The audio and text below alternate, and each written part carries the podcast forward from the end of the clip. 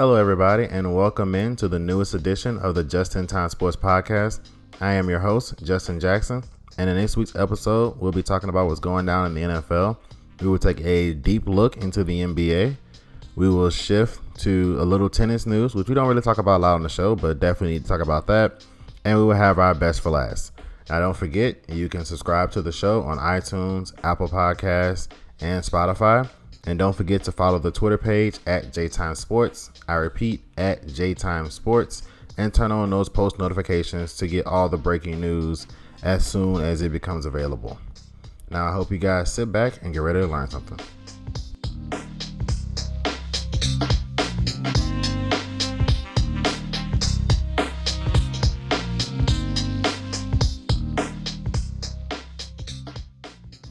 Welcome in, everyone. Welcome in.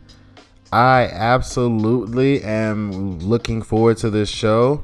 Honestly, I sat around yesterday wondering, or a couple days ago, wondering, man, like, what topics I'm going to talk about. The NFL is pretty much over until the draft, and you know, the NBA is. Uh, I can pack a lot into the NBA, but you know, trying to get a whole show out of that, and I was really sitting around wondering, man, I'm having a lot of offseason coverage for the NBA and stuff like that, or offseason coverage for the NFL rather. And I was just sitting there going, man, what am I going to talk about? And then around this same time yesterday, I was handed a gift.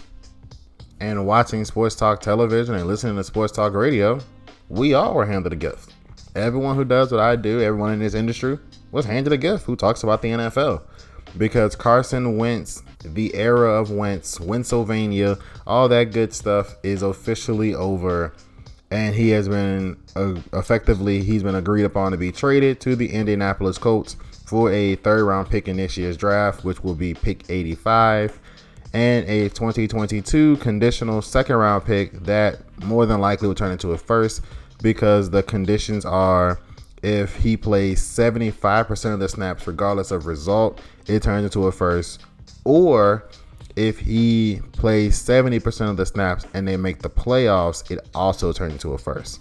So, more than likely, barring catastrophic injury, because uh, 75% of the snaps, he has to play 12 out of 16 games. So, barring a major injury, that second round pick will become a first round pick. But if it gets in when the Colts get in the playoffs, that second round pick will be a first round pick. It'll be in the 20s or possibly even in the 30s, but definitely in the late 20s. So the Colts are definitely willing to offload that, as we've seen in recent years. They offloaded a first for DeForest Buckner. Now they've offloaded a future first for Carson Wentz. Obviously, you can look at this from two different perspectives. When time has a big time trade, what is the first thing we always see? Who won the trade? Who won the trade? In this case, officially, we don't know until 12 months from now, when we're in this exact same spot or right around off-season draft time, and we're wondering if the Colts are trying to upgrade at quarterback, or if that third round pick becomes a major player, or if that becomes a first round pick, and now there's some great guy in the draft that the Eagles are going to draft in, we won't really officially know for about 12 to 24 months. But if I have to look at it right now, which I will, I'm going to have to say the Colts won this trade by about I don't know, a country mile. Well, why do you say that, Justin? Why I said the Colts won the trade? Carson Wentz didn't play well last year. He was benched. He was ultimately replaced by Jalen Hurts, who was picked in the second round. He was pretty much one to one in touchdown to turnover ratio. Might have been a little worse than that. I think he might have had more picks and touchdowns last year. It didn't look great. The organization, there were stories leaking out all over the place about how he's not a leader, how he's rather aloof, how he doesn't, you know, connect with his teammates, how he's rather off putting. Why would you say the Colts won to trade? Simple. They had Philip Rivers last year, who would never in his life at any point was as talented as Carson Wentz is. And they win 11 games and nearly, nearly beat the Buffalo Bills, who we saw in the conference championship game against the Kansas City Chiefs. Carson Wentz gets back in the offense he works with. Remember the remember the 2017 Carson Wentz? Yeah, he had Frank Reich as offensive coordinator. Frank Reich is now the head coach of the Indianapolis Colts. The quarterback coach in Philadelphia at the time of 2017 is now the offensive coordinator, if memory serves me correctly, of the Indianapolis Colts. The Philadelphia Eagles have a horrible offensive line. The Colts have probably the best offensive line.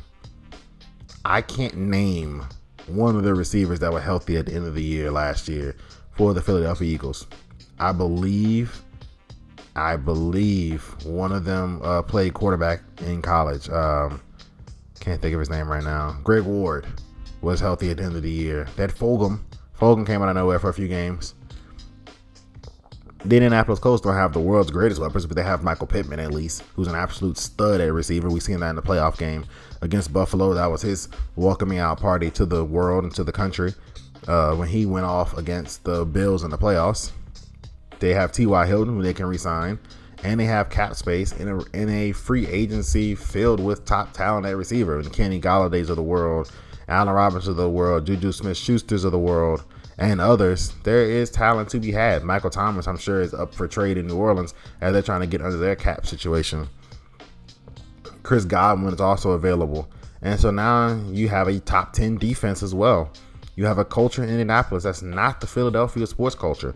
Philadelphia booed Santa Claus famously or infamously, depending on your point of view. They absolutely rip their management and their quarterbacks and their players to shreds. Philadelphia won five or went to five straight NFC Championship games Andy Reid. Went to a Super Bowl. T.O. played on a broken leg. If T.O.'s leg is not broken, the Eagles probably beat the Patriots in that Super Bowl. And Andy Reid has a ring much earlier. And they fired him effectively because him and the management fell out. And there was a couple of off the field incidents, but uh, a couple of off the field situations, behind the scenes stuff. But they fired him. And Philly fans, for a large degree, cheered the firing. Andy can't win the big one and stuff like that. And then they went to the Chip Kellys of the world. That ain't work. And then they went to Doug Pederson, obviously netted them a Super Bowl, basically on the back of Carson Wentz getting on the first seed, allowing Nick Foles to be comfortable and allowing Nick Foles to do what he has to do. But organizationally, the Colts are much better than the Eagles. It's not even close. I mean, yes, Jim Irsay can go off the rails. We all agree on that. Jim Irsay is not the world's most stand-up, stringiest. He's always available when you need him. Lately, he had had incidents, but Jim Irsay has had his demons to battle with in the past. Who's the owner of the Colts? But their GM, Chris Ballard, top five GM in the league. He's right up there with the Mickey Loomises of the world. He's right up there with the Rams GM, whose name escapes me at this moment. He's right up there with Brett Veach of the Kansas City Chiefs. He is up there with anybody you want to put up there in Indianapolis, who's Chris Ballard's GM. Obviously, Frank Reich, we've seen what he's done. He produced with Jacoby Brissett. He produced with Philip Rivers. I, he produced with Carson Wentz 2017. You have, like I said, that defense and that receiving core with money to spend on it to improve it, and you still maintain your own draft pick this draft. So I don't know how Indianapolis possibly could not have won this trade. But let's look at it from Philly's perspective. Let's see what you have left in the cupboard in Philly. You have a power hungry GM who probably drafted the quarterback that's now on the team in Jalen Hurts to unseat the quarterback he just traded in Carson Wentz.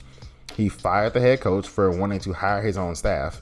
Now, I kind of agree with Howie Roseman, who's the GM in Philly on this one. Doug Pederson wanted to hire from within. Well, if there's a culture problem and there's an accountability problem, and you hire the same people in different roles, none of that's going to change. So Howie Roseman wanted to bring in guys from the outside and really change the culture and get some new inspiration. Doug Pederson pushed back. Ultimately, he was fired because of it. But you have a power hungry GM, Howie Roseman, who all of most of the ex players don't like. Orlando Scandrick eviscerates Howie Roseman every chance he gets. And Roseman's only drafted one Pro Bowler since the 2016 draft, it's the guy he just traded in Carson Wentz. So it's not like he's been doing all that great either at his job. You fired the head coach who just won a Super Bowl a couple years ago. You have an aging, failing offensive line because Jason Peters is trying to hang on, and honestly, you're you're playing him not because he wants to play. One, not solely anyway. Your offensive line is bad, so Jason Peters can go from tackle to guard and get hurt there, and as soon as he's ready, he comes back because he's one of your best two offensive linemen you got on the team outside of your center, Jason Kelce. You have, like I said, no receivers of note. Greg Ward and Travis Fulgham has really been your receiving core over the past two years. Fulgham wasn't even there two years ago. It was great. It was Greg Ward and deck chairs. Alshon Jeffery's done. DeSean Jackson can't stay healthy. Your run game is decent, I suppose, but that because your offensive line, when healthy, is not half bad, but they're never healthy. You've got a tight end in Zach Ertz who sees the writing on the wall and wants out of Philly because he knows he's done and they're not going to pay him because Dallas Goedert's right behind him, who's cheaper. At this point, slightly more athletic and probably a better player right this second. You have a defense that's bad. You only got one real player or two real players on defensive note. You've got Darius Slay and you have Fletcher Cox. The rest of them are, yeah. I mean, you got Brandon Graham. He's not bad. But I mean, your defense ain't great. Your fan base is brutal. You now have the largest dead cap hit in history at $33.8 million for Carson Wentz. You got the number six pick, but now there's a rumor that you might draft a quarterback. So, how does if you draft a quarterback at six, Philly, help me out. Now, personally, I'm hoping that you just outsmart everyone, and you're basically doing this as a smokescreen to try and make some team I got San Francisco or something like that, give you a few picks because you traded five picks to get Carson Wentz, and in return you got two. So maybe you try to get a team like San Francisco to get desperate and trade you two or three picks to come up from I believe they're 10 or 11 or 12 somewhere in there and come get six. Maybe you are trying to get uh, New England to fly up from 15, offer you 15, 47, 70 something to try and come up into the six. I don't know. I don't know what the goal is. I'm hoping you're trying to get somebody to come and trade it because you didn't get what you wanted back from Wentz, and you're probably not gonna get what you want for six if you try to trade it because at one is going Lawrence, two I don't think I'm gonna go quarterback there. He's definitely gone Zach Wilson or Justin Fields at four. So at six, you're left with the third quarterback on the board hey, maybe maybe somebody jumps up. I doubt it. But anyway, there's a rumor going around and a couple of reports reported by Adam Schefter and a couple other people that Philly may draft a quarterback at six. Help me out here, Philly. Let's say you draft a quarterback at six. Let's say you draft Zach Wilson, BYU. Somebody wises up and drafts Justin Fields second. You draft Zach Wilson at six out of BYU. What the hell do you do with Jalen Hurts? I'm just. Oh, oh. By the way, Philly also have a new young coach that sounded horrible in his press conference. Just wanted to, just wanted to put that out there. But let's say you draft that quarterback at six. Let's say you draft Zach Wilson, quarterback BYU, with the sixth overall pick in the NFL draft. What do you do with Jalen Hurts? Because let's say Zach Wilson beats out Jalen Hurts, which if they went in a straight up competition due to financial reasons and Howard Roseman wanted a completely fresh start, he probably will get the nod. You got a quarterback in Jalen Hurts who you drafted in the second round last season, who you benched the guy you just who you benched, who you played rather for the guy you just traded, basically saying he's our next quarterback. Then you draft the quarterback in the first round after benching Hurts in week 17 to play some third stringer for God knows what reason. What did you what do you do with Hurts now? Because now you have a second round pick and quarterback that if you tried to trade to a New Orleans or a Tampa Bay or a Carolina or Pittsburgh, he'd have suitors, but they wouldn't offer you more than a fourth round pick because you have to trade him because you just drafted him in the second round, and you're gonna try and bench him after playing him. Ain't about to work. Or worst case scenario, you draft a quarterback at six, a la Zach Wilson. He loses to Jalen Hurts, and now you got the sixth overall pick on your bench with a quarterback you drafted the year before starting. So there's no way two quarterbacks on the same field can work. Now you got to get rid of Zach Wilson, who you just put a six uh, number six overall pick on. You're clearly not about to get anything probably more than a, a second and a third because you picked him at six and he lost to a quarterback you picked in the second round, so his value is immediately damaged. Please, Philadelphia, do not tra- uh, draft a quarterback at six. Just ride out with Jalen Hurts. Honestly, you, you you would do so much worse damage to your team if you just pick the quarterback at six. Because last year you drafted a receiver. That was the wrong receiver. You passed up on a couple of good guys, Brandon Aiyuk and Justin Jefferson for Jalen Reagor. So you probably should have went with Justin Jefferson. Everybody says they're looking back on it. But Brandon Aiyuk also would have been a better fit for your team. So just be smart. Draft the best receiver on the board. The odds of three receivers going in the top five is slim. So you'll have a pick out of Ja'Marr Chase, DeVonta Smith, or Jaylen Waddle. Pick whichever one is left. Try to rebuild that receiving core. Jalen Ray gets another gets a real off season or close to a real off season. And guess what? You have talent to build around a Hurts. Or if Hurts falls on his face and you go 4 and 12, you pick in the top 10 again, then you go get your quarterback.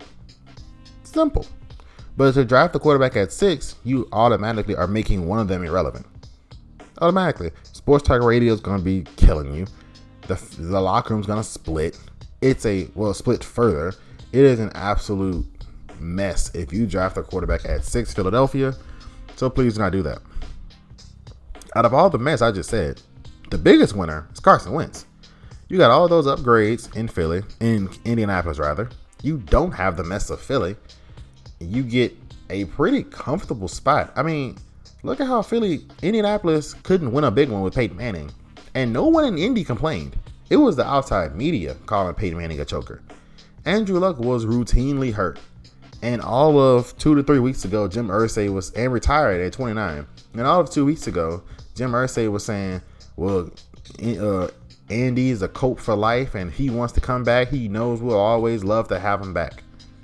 And he retired at 29 years old, and outside those first couple of years, didn't win a whole lot. Now he drugged that roster for the first couple of years, an absolute mess of a team, to AFC Championship games and the playoffs that had no business being there. And he also drew a couple other teams that had no business even winning the games they won. But ultimately, his career didn't pan out the way most people thought. And the Colts love him. They love Philip Rivers. And Philip Rivers couldn't throw an accurate pass past 20 yards. They loved him. So Carson Wentz is in a spot where he's kind of playing with house money. He's still getting his money. The Colts assumed his whole $128 million contract, so he's going to get a vast majority of that regardless of situation. He's in a spot where the teams won 11 games last year with a less talented quarterback. Now, they do get the first place schedule this year, so that'll be a little difficult, but he's worth about a game and a game or a game and a half over Philip Rivers.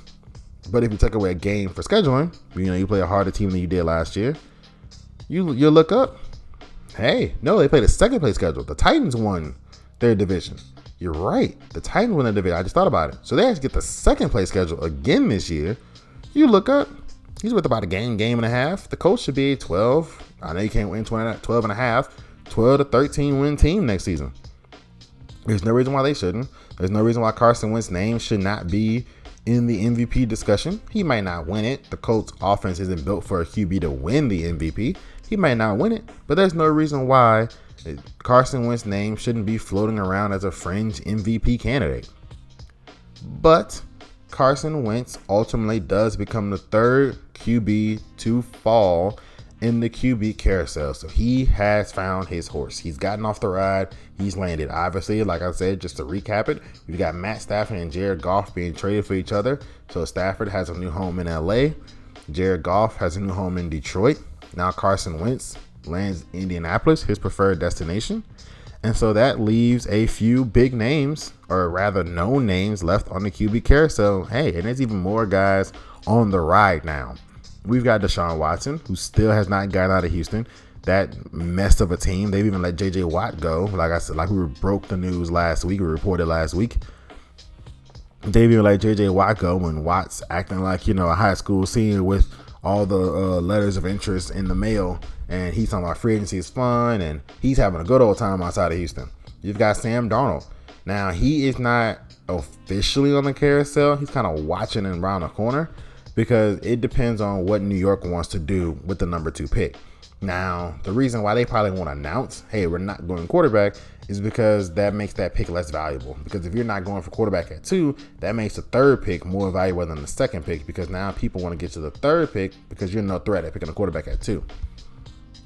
So they're not going to say anything until either they trade the second overall pick or they flat out draft the quarterback. They're not gonna, or they trade Sam Darnold. They're either gonna trade Darnold or trade the pick because there's no real reason to pick at two. They can go from two to five and still fill out their needs. They need everything. So there's not a real not a situation where you're sitting at two and the Jets, oh my God, they need a receiver. They're going to draft Ja'Marr Chase because they have to have a receiver. It doesn't matter. They can draft a receiver, they can draft a tackle, they can draft a corner, they can draft a linebacker. They need a football team in New York. So it actually be smarter for them to trade down, roll with Darnold, and see what happens. There's Jameis Winston. Obviously, Sean Payton has spoken about how he how Jameis isn't leaving the building. How he brought Jameis in not to play him last year, but to play him this year to give him a 50-50 chance with Taysom Hill in order to win the starting position. And so Jameis Winston will be granted that opportunity in New Orleans if all goes well with their cap situation. But Jameis Winston's on the carousel. I mean, right now he doesn't have a place to get off yet because the Saints don't have their life together and free agency hasn't opened yet, obviously. We have Las Vegas. Both of their quarterbacks are in, are in the news. Marcus Mariota is fairly strongly linked to New England, he's also been linked to a couple of other places via trade. Derek Carr is also being linked. I mean, he's been linked ever since Jon Gruden got the job. Their personalities weren't expected to mesh. They still haven't meshed. Uh, a lot of guys think Jon Gruden wants his own guy. So if you were to trade a Derek Carr to one of those teams that pick decently high looking for a quarterback, Derek Carr is a solid quarterback.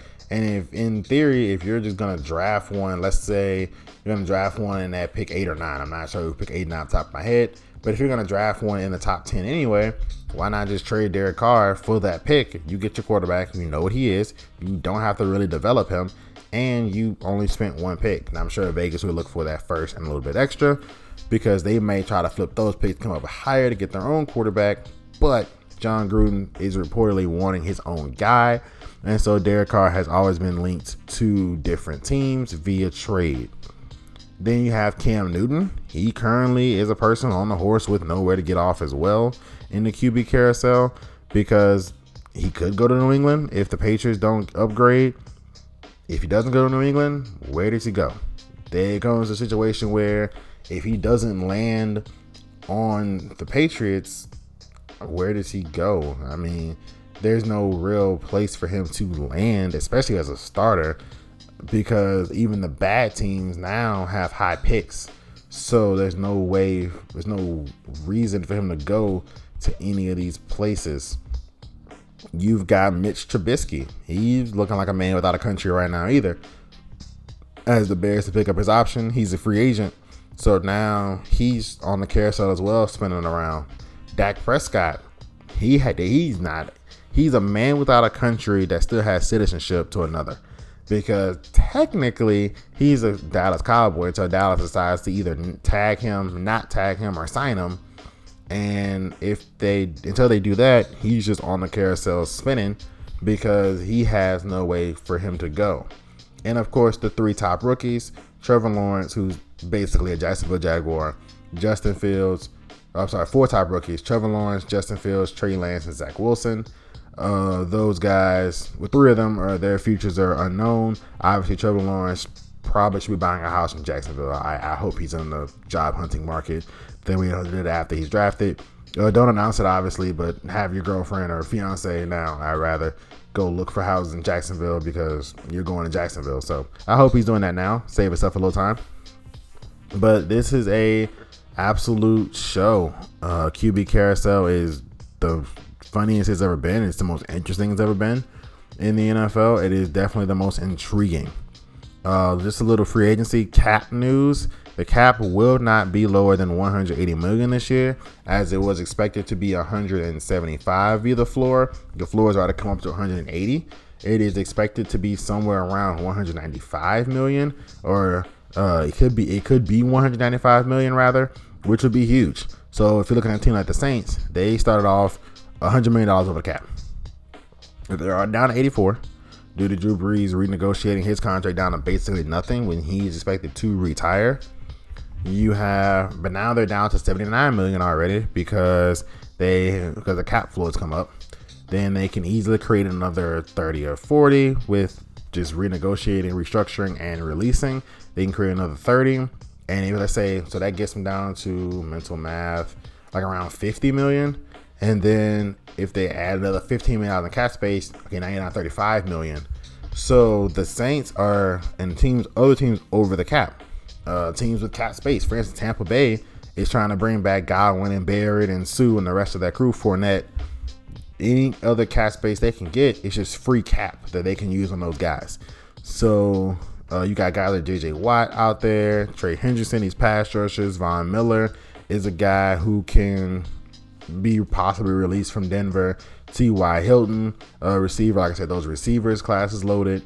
So this is a very interesting cap situation as the whole world is watching because teams don't know just how much money they have, how much money they have to create in order to either keep their team in terms of Tampa, to keep their team competitive post a legend in terms of uh, New Orleans, to build their team around a new guy in terms of Indianapolis or the Rams or Detroit.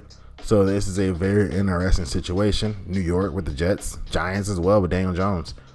So we will definitely be keeping an eye on that. But up next, we will be shifting to the NBA and talking about what's going down in the association.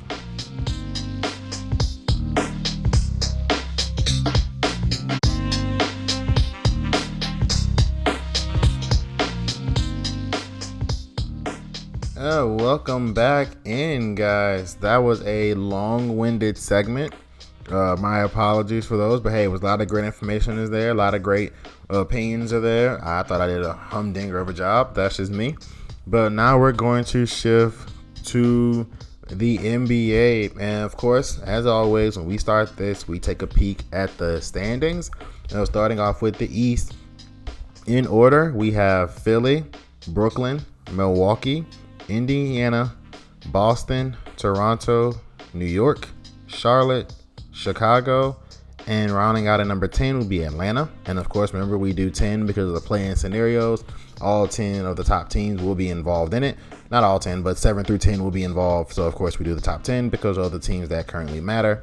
And out west, you have Utah, LA, as in the Lakers, Clippers, Portland, Phoenix, San Antonio, Golden State, Denver, Memphis, Dallas comes in at number 10.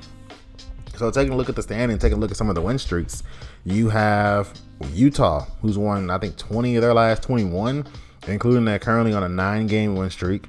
Portland, pretty much with Dame solo, uh, is on a six-game win streak as he just you know one man did against the Pelicans recently with 43 and 16.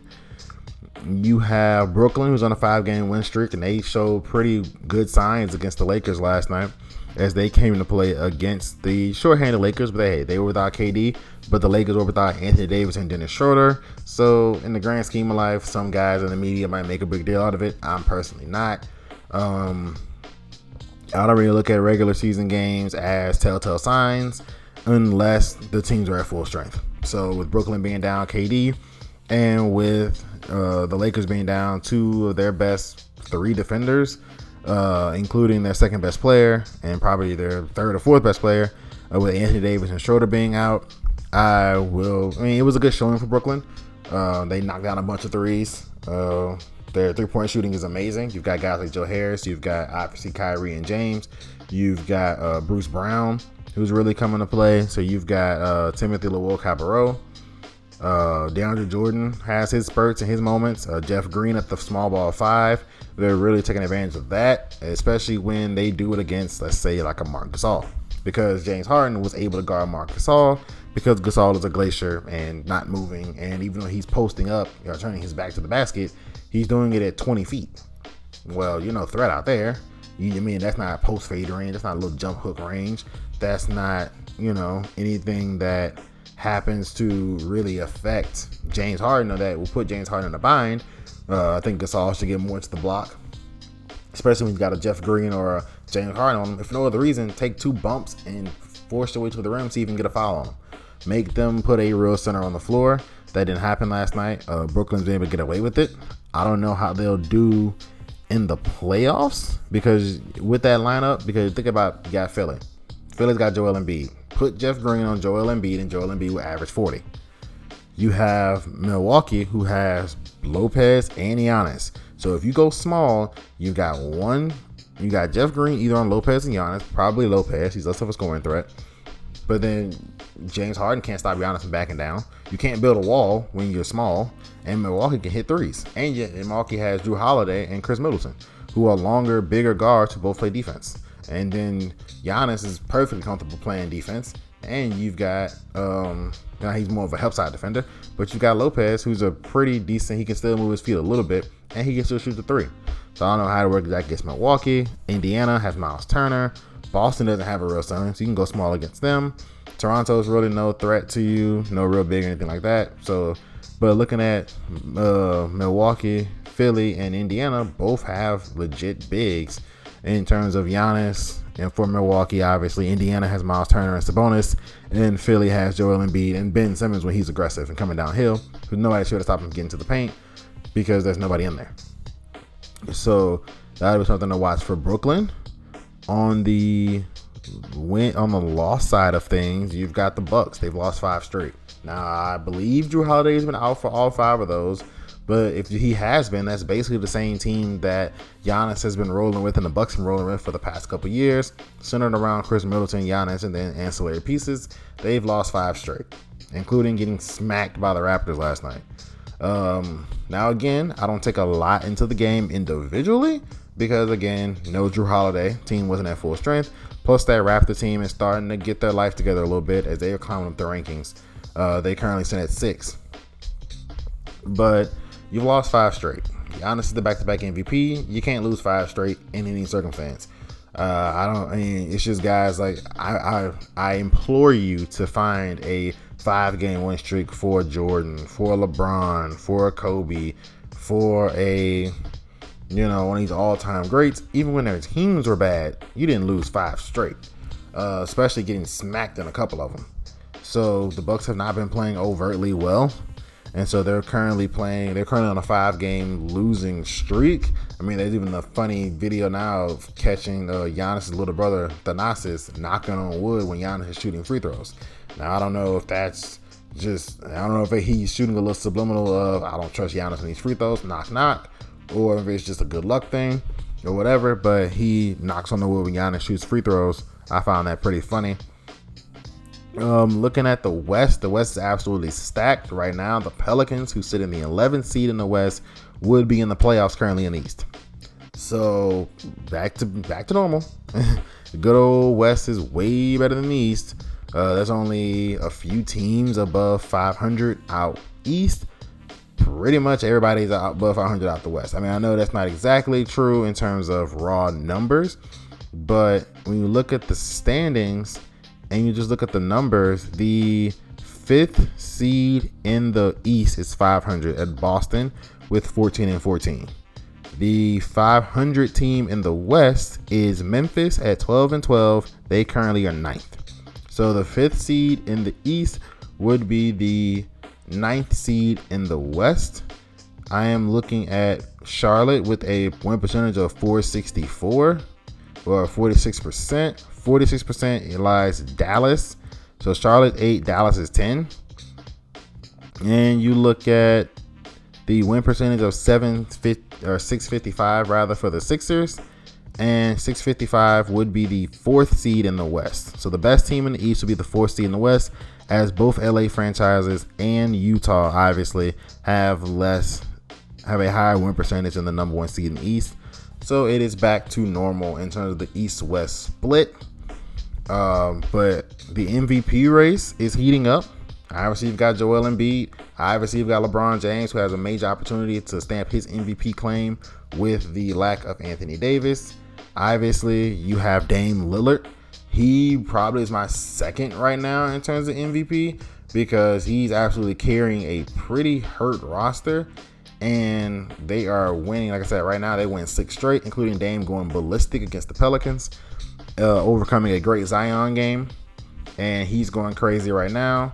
Uh, and Donovan Mitchell has to be in the MVP conversation. He's the best player on the best team, which has been pretty much the MVP the last few seasons. Donovan Mitchell has to be in the MVP conversation as his team right now is a few games clear of everybody in the NBA record wise. Steph Curry has to be in the MVP conversation. Look, I know they're the seventh seed, but Russell Westbrook changed the narrative a little bit in terms of needing to be a higher seed to be the MVP. His numbers are right up there with his best numbers ever. And if Golden State, because it's the West, they could easily find themselves the fifth seed. They, Portland, can, Portland's gonna come back to the pack.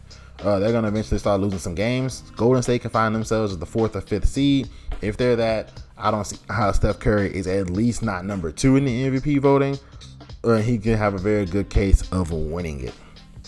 Obviously, my preseason pick of Luka ain't looking great. But man, my coach of the year pick also is not looking great anymore thanks to Quinn Snyder in Utah. Uh, my rookie of the year pick, Obi Toppin, is not looking great thanks to LaMelo Ball. I don't know why I didn't ride with LaMelo Ball. I thought it was too mainstream. I wanted to go counterculture.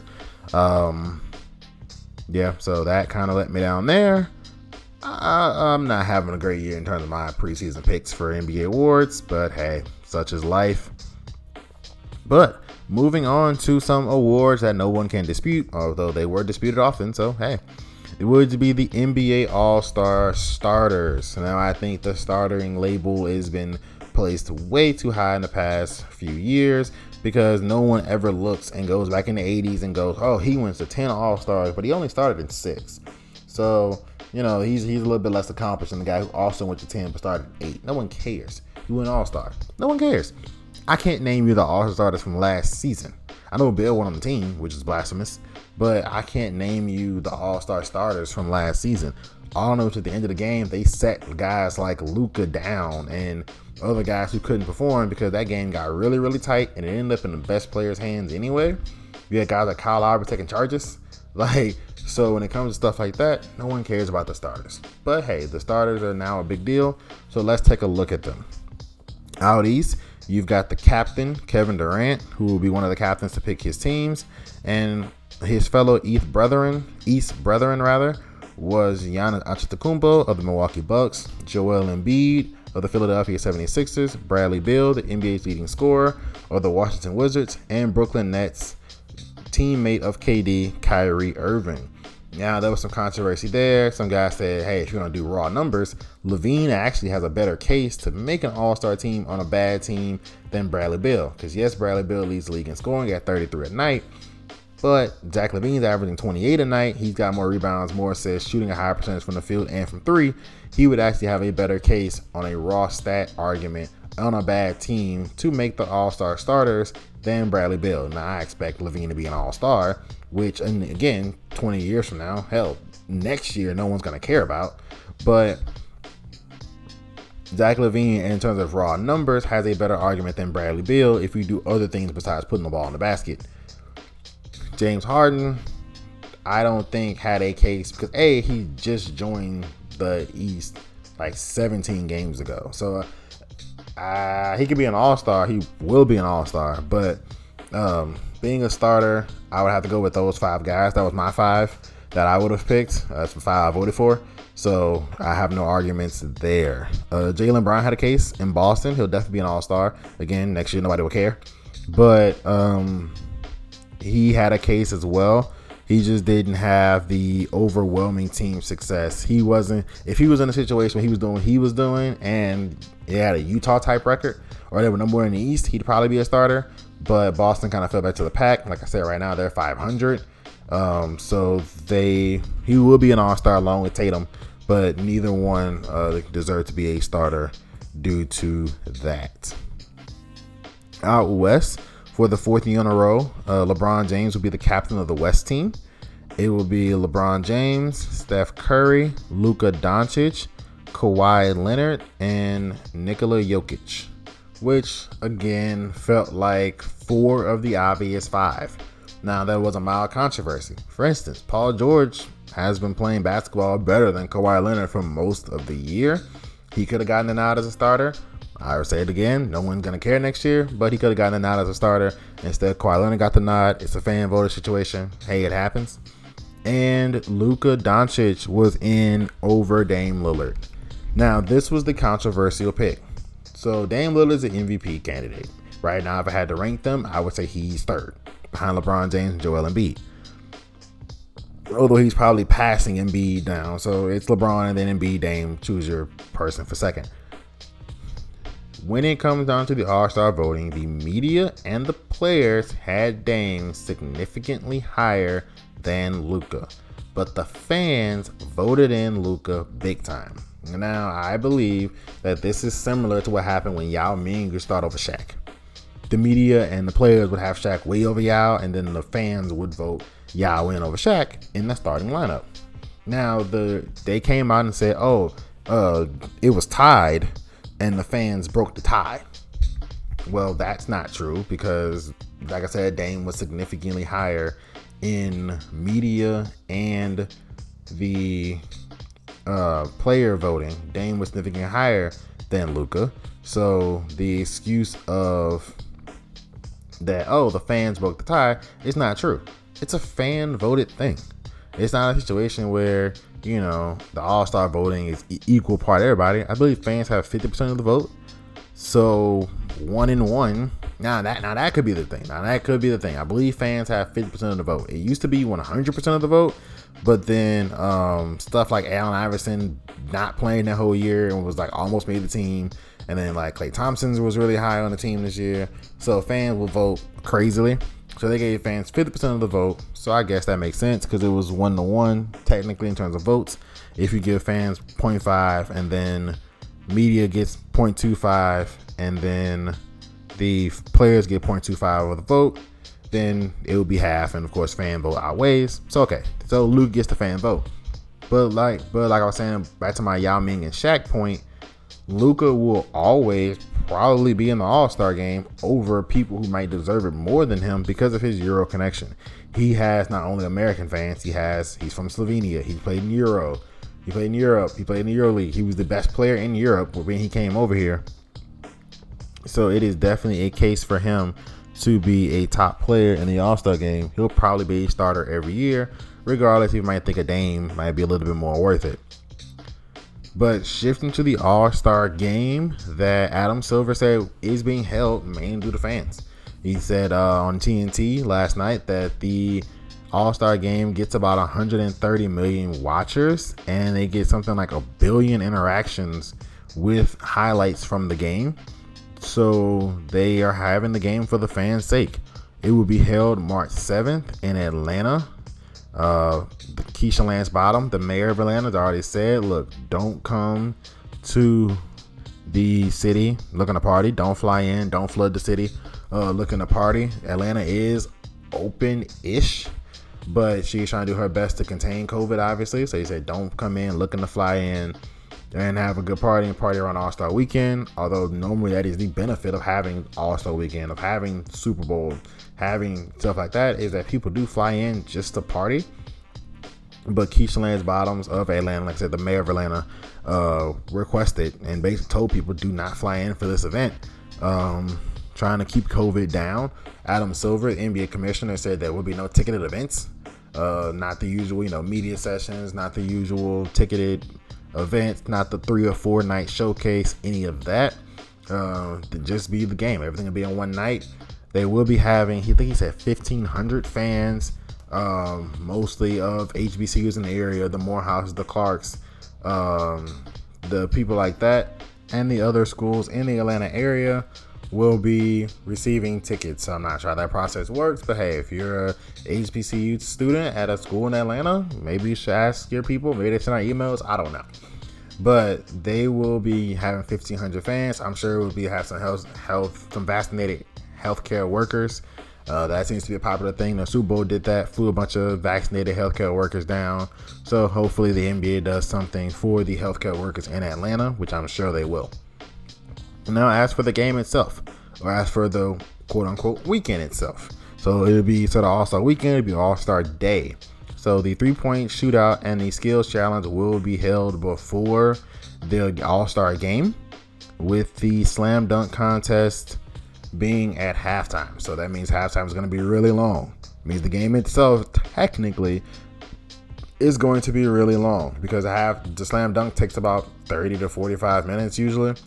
And so if they have the normal slam dunk contest time of 30 to 45 minutes, that will obviously be a much longer halftime than the 15 to 20 to 25 minutes that it usually is.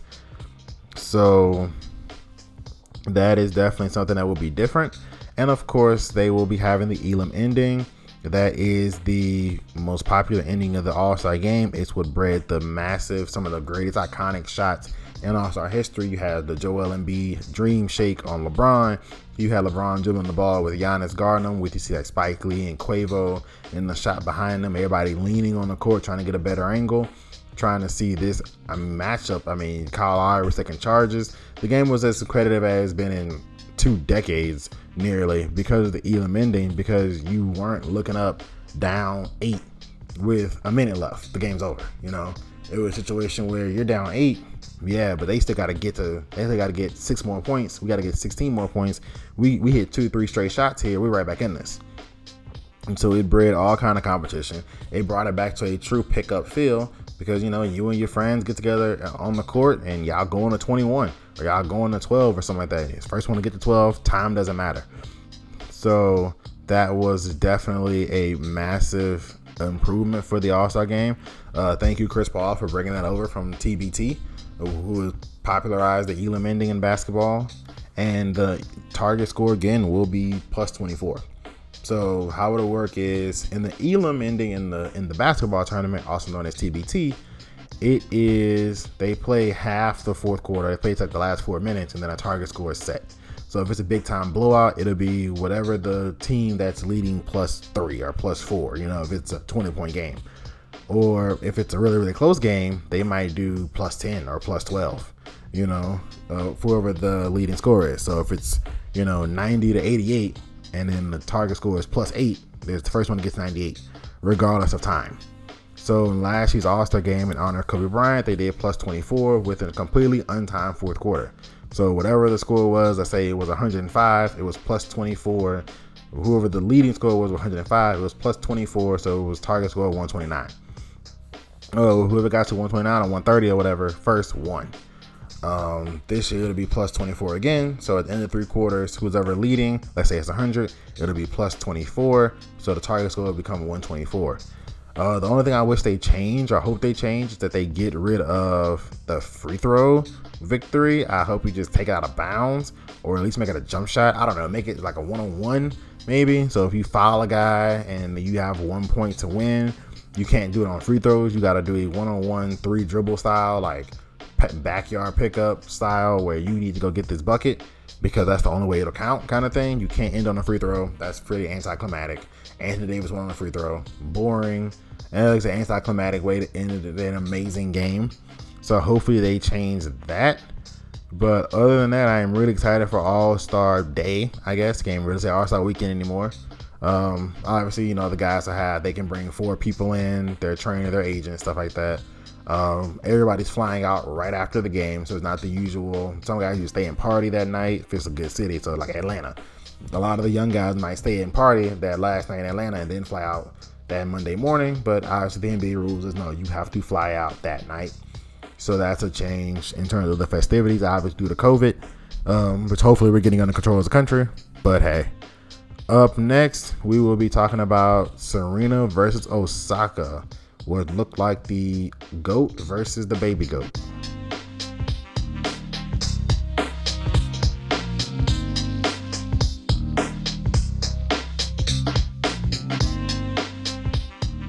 Alrighty, guys, and we are back in the show, and now we're going to talk about a sport we officially have never talked about on the show, but obviously it was one of those monumentous occasions and it was something that we had to talk about, and that would be tennis with the match between Serena Williams and Naomi Osaka. Now, this match had all the making of one of those all-time "Where were you?" moment matches. Um, you know, it was kind of those things like you knew something big was going to happen. You knew something major was going to happen. I mean, it was it came down to when you knew Michael Jordan was going to retire with the Wizards, and he played Kobe that last time. It's like, where were you? Um, obviously, we never got Jordan versus LeBron because Michael Jordan retired the year before LeBron got in the NBA. So Jordan retired his last year was 2002, 2003. LeBron comes into the league 2003, 2004. Uh, now they have been they have shared a court together. There was a story where LeBron and Jordan, you know, played on the same team in some pickup camp thing. So they shared a court together. But anyway, this had Patrick Mahomes, Tom Brady. This was Michael Jordan, Kobe Bryant. When you knew, obviously, you know, like I said, Jordan was in that last year. This was when you have that old goat, as we've now talked about it, and the young goat. This is like when you see LeBron and Ben Simmons go at it. I mean, I know Ben Simmons is not a goat, but like when you see, or like LeBron and Zion go at it, it's like okay, you know, the LeBron and Zion's a little better comparison. You see like LeBron and Zion go at it, you you know you you look at it and you're like, man, this is this is special. Um, when you saw Magic and Michael go at it, it was one of those where were you when this happened moments. And that's what Serena and Osaka was. It was uh, aging Serena. She's 38, 39 years old now. She's been professional in tennis for 22, 23 years. Um, she started the tour 22, 23 years ago. Naomi Osaka is 23. Uh, so Serena's been on tour for as long as Naomi's been alive. So there hasn't been a time in Naomi Osaka's life, and conversely, my life, that Serena Williams has not been on the tour. So she Serena obviously has 23 Grand Slams. She's one away from tying the all-time record, two away from passing it. Uh, she's been quote unquote stuck on 23 for four years, um, and she won her 23rd while pregnant with her daughter Olympia at oddly the Australian Open four years ago. And when you have and you looked at that match, you watched that match, and I, I won't dare claim myself to be a, a tennis aficionado. I won't dare tell you I know what all the techniques supposed to look like and what all the you know different moves and the counter and all that. So I, I won't dare try to formulate myself as a tennis aficionado. Um, you want to have that topic in football? Let's let's go at it, you know. But uh, I won't dare try to pay myself as some tennis pro or super super knowledge about the game. I mean, I know a little bit about tennis, a little bit about the form. Obviously, we all took tennis to school. Um, I, I in this job, I watched a little bit of it just to keep myself knowledgeable, but I won't, you know, dare claim myself as a pro. But I know what athletics looks like. I know how athletics feels. And you listen to the announcers who are tennis pros, who are tennis people, who are tennis uh, anal- analysts for their careers I, I know what I heard, I know what I saw, and I know how an athlete looks. Um, and I know what the future looks like. Because I, again, I know enough about tennis and about Osaka and Serena and stuff like that. Uh, some of the other players in the game. That was the torch pass. We don't get that often in sports. Like for instance, in the game where the Jordan last time Jordan and Kobe played, Kobe went ballistic. That was the torch pass. Jordan beat Magic in the finals. That was the torch pass. Brady and, and Mahomes went at it. Had Mahomes won the game, that would have officially been the torch pass. Most people think the torch pass happened anyway. Win that last playoff game, that was considered the torch pass, but that was the big opportunity on the national stage, on the Super Bowl stage, to take the torch from Brady. Ultimately, it was not done, but that was the opportunity for the torch to be passed. Uh, hopefully we get a Zion LeBron playoff series and Zion takes him out, you know, and and that'll be the official torch passing for now it's Zion's league as it was LeBron's league for the past decade plus. That was a torch pass. Serena Williams at 39 years old is still a top. Like she's ranked 10 right now. She's still a top I would consider her if she, you know, if she was able to play more tournaments, she'd probably be in the top six or seven in the world. She's still a world class ranked tennis player. Naomi Osaka is the best tennis player on planet Earth as a female. And it's not even close. She's the best female player on the planet. Naomi Osaka at 23 looked like Serena Williams at 23. Serena Williams was a power machine who even better, was better than 99% of people on the tour technically. So if you were the 1% who could be technically sound with her, she overpowered you. It was similar to Tiger Woods on golf. Like, yeah, Tiger Woods was an amazing technical golfer. His putting was spectacular. Uh, it, it came off and on. His his his mid game was there, but his putting was spectacular, and his obviously his driver. But he would overpower the golf course. Even if he had a bad day with his short stuff, he just overpowered the golf course anyway. He was still way longer than everybody. If Serena wasn't the best on her serve, she wasn't the best on her forehand, she wasn't the best on her backhand that day, she overpowered you. It didn't matter. She was just physically overwhelmed whoever she went against. And now Naomi's at that point. I mean, Serena's banging serves. She's yelling at herself. She's telling herself, play your game, hit your shot. That's how you do it. She gets a point. She'd yell. She was the crowd tried to get behind her at a couple of points, and Naomi's and Naomi's serve was a couple mile an hour faster. Her return was a couple of mile an hour faster. Her backhands was a couple mile an hour faster. Her shot placement was a lot better. Um, when you have a situation where you're overpowered now by a younger competitor and you are not as technically sound as you were because Serena hit the net on a lot of her shots, um, which is something we're not used to seeing her doing. We've seen her miss long because again she's so powerful, she's so strong that if she don't get that spin right, she'll knock on long. That's something. That's one thing she can do, but hitting the net. I mean, she was hitting the middle of the net sometimes. It wasn't like she was tipping and it just stayed back. Like she was smacking the middle of the net sometimes. Um, her technique looked off according to the announcers. It one of the announcers mentioned that it wasn't like she was swinging. It looked like she was stabbing at the ball, um, opening her shoulders too fast, not really smooth at all. Just kind of just effectively looking like an overmatched player, just trying to get it back over the net hoping she can get one soft and easy, or not soft and easy rather, but one she can get relatively soft and easy for her standard that she can return, get her feet back under her, and get ready. Um, so that was interesting to hear. Uh, but Osaka went down 2-0. Most people go down 2-0 against Serena. The avalanche is on, the crowd is roaring, and you're in dire need of trouble. I mean, you're you are in help. You are screaming SOS, somebody save me because Serena's roaring and there's nothing anybody can do about it when she's like that.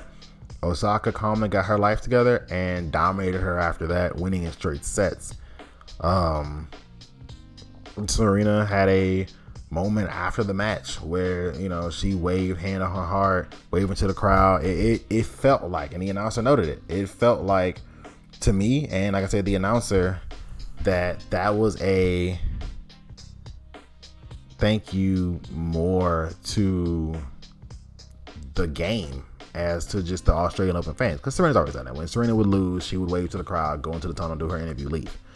Um, but she waved, man, she waved a, a, a couple of minutes and hand on heart, and you can see the emotion already starting.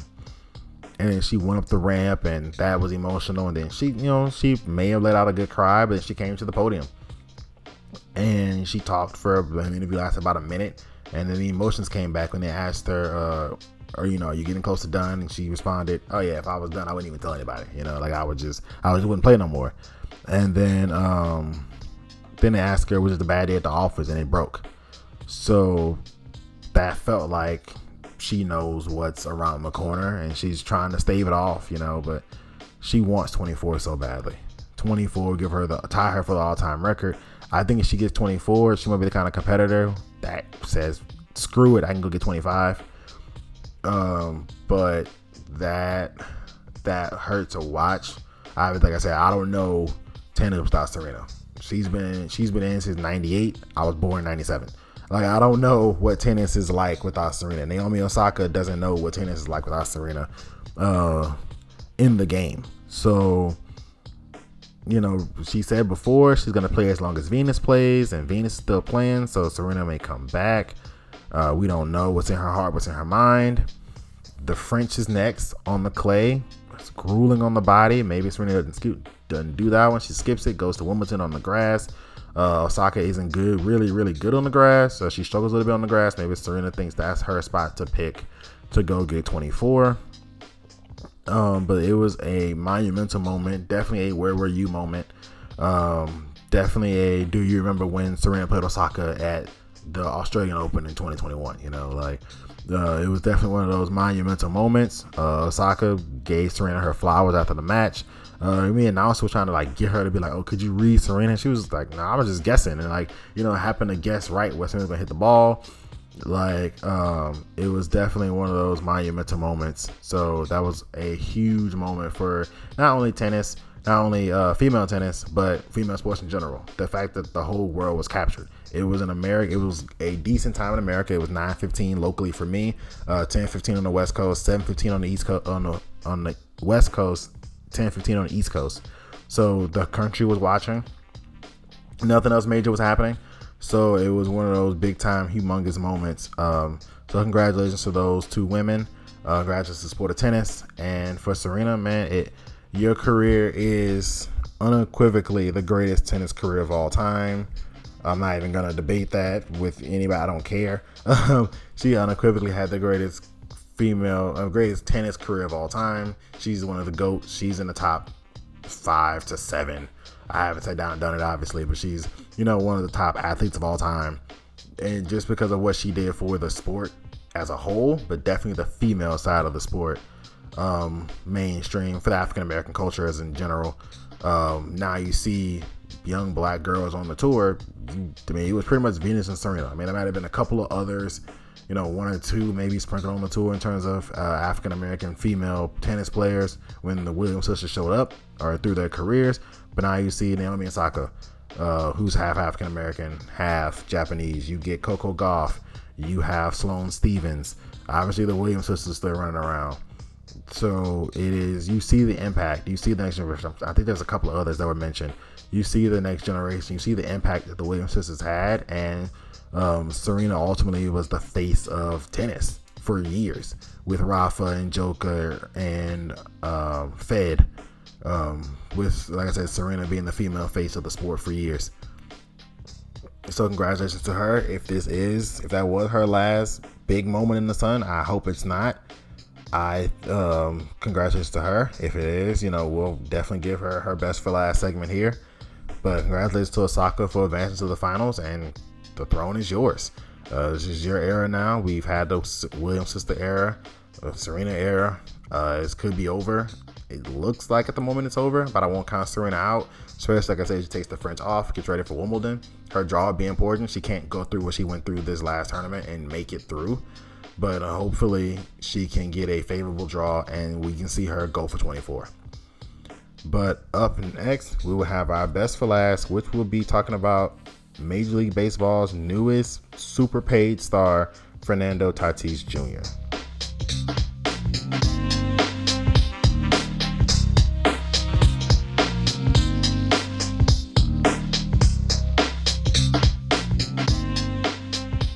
welcome into the show for our last segment, our best for last. This was a great show, and personally, one of my favorites. Like I said, Wednesday was looking like it's gonna be a rough show, sort of like it was when the show first started, and it was COVID, and we really have sports, and it was a lot of figuring it out kind of thing. Um, this was looking like one of those gonna be a figure it out kind of show. But hey, it ended up being a great one. But we're to go our best for last with Fernando Tatis Jr. of the San Diego Padres receiving and jumping into the upper echelon of paid athletes in America, but especially in baseball, when he signed a 14 year, $340 million deal with the Padres. Now, in baseball, this money is all guaranteed. So I know my football fans out there, you know, you're used to hearing, oh, he signed for $100 million, but 55 is guaranteed. Or he signed for $90 million, but 6 is guaranteed. In baseball, it's just like basketball. When your name is inked on the contract, your contract is fully guaranteed. So Bryce Harper's going to get all his $400 million. And Fernando Tatis Jr. is going to get all of his 340 And Robinson Cano is going to get all of his 300 plus million dollars. And Giancarlo Stanton is going to get all of his money. And, and when Aaron Judge signs his big deal, he's going to get all of his money if he hasn't signed already. I can't remember off the top of my head. Don't hold me to that. Don't crucify me for that one. But he's gonna get all his money and et cetera, et cetera, et cetera. So the big the big reason why Tatis is so important to the game and why this deal is so important is a he did not go crazy on the bank.